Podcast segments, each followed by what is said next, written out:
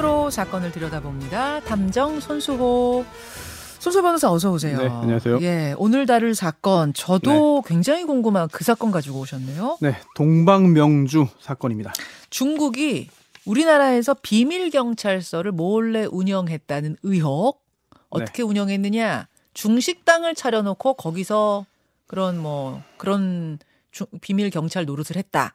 바로 그 이름이 지금 동방명주 식당이라는 거죠. 그렇습니다. 아, 스페인에 본부를 두고 있는 아시아, 아, 특히 중국 감시 특화 단체가 있습니다. 네. 바로 Safeguard Defenders인데요. 음. 어, 이런 내용을 발표했어요. 중국이 전 세계 50여 개 국가에서 100곳 이상의 비밀 경찰서를 운영하면서 네. 반체제 인사 감시와 탄압에 이용하고 있다. 네. 그중 한 곳이 우리나라에 있다. 이 얘기죠. 네. 하지만 그게 어딘지는 바로 드러나지 않았거든요. 네. 하지만 지난 주말 한 일간지가 국정원 소식통을 인용해서 서울 송파구에 있는 한 중식당을 바로 그 비밀 경찰서로 지목했습니다. 뭐 한강변 선착장에 있다 이렇게 구체적으로까지 다 얘기하면서 이미 다들 이제 노출은 됐어요. 네, 바로- 사진까지. 네, 바로 그렇게 비밀 경찰서로 지목된 중식당의 이름이 동방명주인데요. 네. 어, 같은 이름의 중국 음식점이 상- 좀 있어요. 음, 음, 네, 그래서 헷갈리면 안 되고 바로 이곳 아, 이야기를 하는 건데요. 뭘로 유명했어요, 여기는? 어, 위치가 좋았습니다. 예. 네, 전망도 굉장히 좋았고요. 한강에 있으니까. 네네. 음. 어, 지금 화면에도 나오고 있는데 그리고 무엇보다 가격이 상당히 비쌌거든요. 예, 예. 그런데 맛과 서비스가 엉망이었습니다.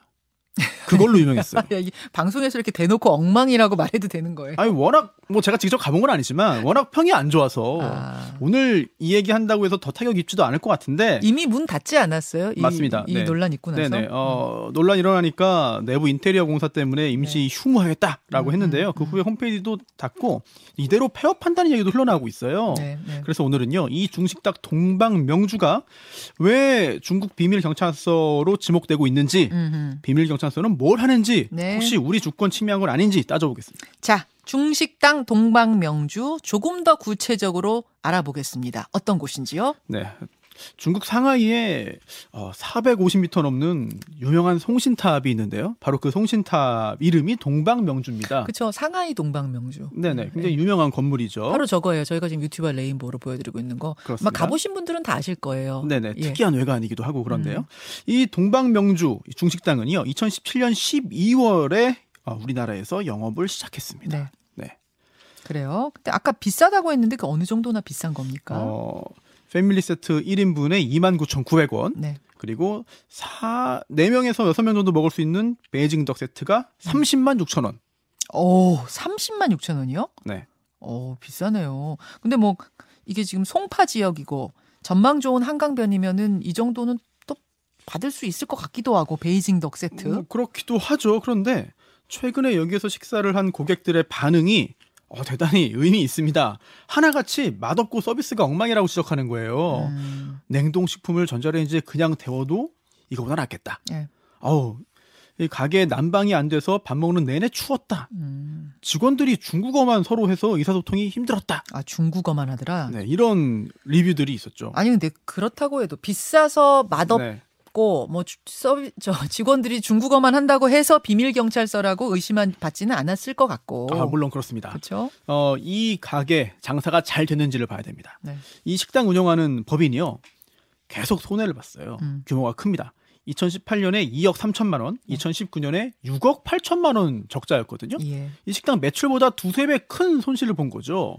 게다가 2020년부터는 코로나19로 피해가 컸을 것으로 짐작되는데도 계속해서 영업을 한 겁니다. 음. 이렇게 큰 적자를 감수하고 계속 문을 열어둔, 열어둔다?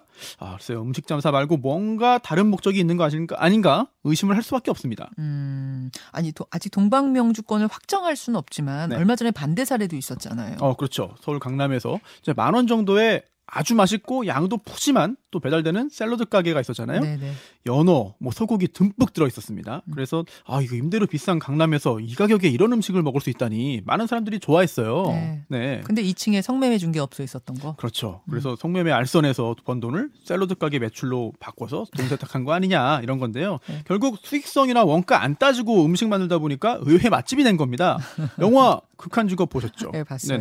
영화에서는 경찰이 범죄 조직 감시하려고 치킨집 차렸다가 너무 맛있어서 소동이 생기잖아요. 음. 이 샐러드 사건은 극한 직업의 범죄자 버전인 셈이죠. 예, 예. 그러니까 샐러드집 얘기는 요 동방명주랑은 별개고요. 별개입니다. 아무튼 아무튼 너무 싼데 맛있거나 너무 비싼데 맛이 없거나 이러면 뭐 의심을 네. 해야 되는 건가요? 근데 이제 그것만으로 의심을 받은 건 아니고 여의도 사무실 건이 있어요. 그렇습니다. 이렇게 거액의 적자를 보고 있는 상태인데도 네. 2020년 12월에 여의도 국회의사당 앞 건물에 분점을 냈습니다. 음. 그런데 그 같은 층에요. 중국 국영방송이죠. CCTV 서울지국 사무실이 있다는 보도가 나왔어요. 음, 음. 어, 같은 사무실에 있다? 이거 역시 평범하지가 않죠. 그리고 또 창업주도 의심스럽습니다. 음. 네.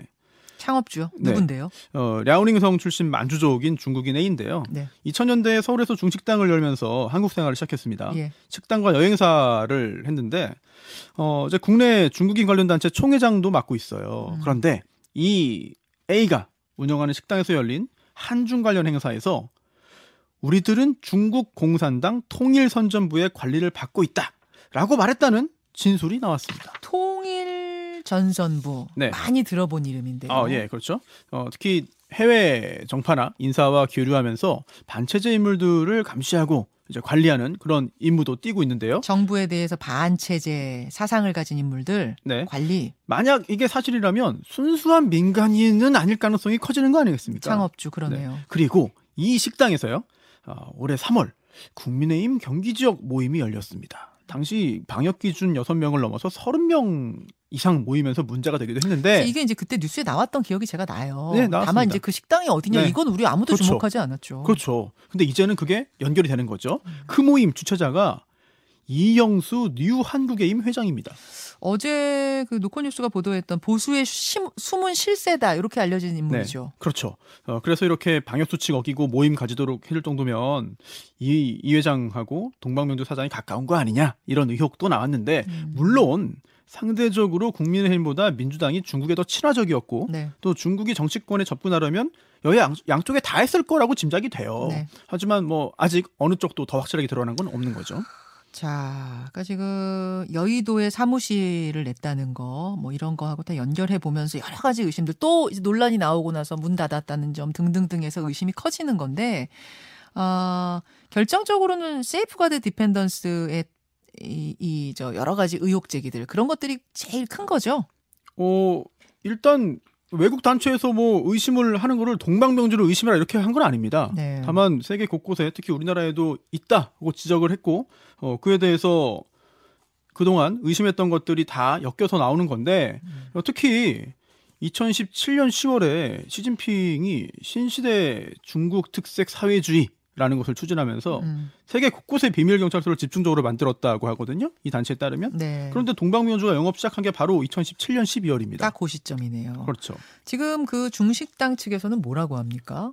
어, 사실 이게 억울한 누명이면 얼마나 영업에 차질 생기고 원통하겠습니까? 이게 사실이 아니면 진짜 엄청 억울한 일이죠. 네, 뭐 정정보도 요청도 하고 예. 언론사에 항의 전화도 하고 손해배상 청구도 할 법도 하고 이런 말 하는 사람 고소할 법도 한데 사실 사실- 사실이 아니라고 밝힌 다음에 특별한 움직임이 없습니다. 오히려 논란이 생기니까 인테리어 공사한다고 문을 닫고 음. 또이 건물에 이 식당 건물의 소유주가 바뀌는데도 별다른 움직임이 없었다고 해요. 음, 음. 심지어 어, 이 대표 A가 운영하던 여행사마저 어, 이제 논란 이후에 해산 절차를 밟고 있다고 합니다. 아, 여행사 운영하던 곳도. 네. 그러니까 이제 점점 더 의심스러울 수밖에 없는 거죠.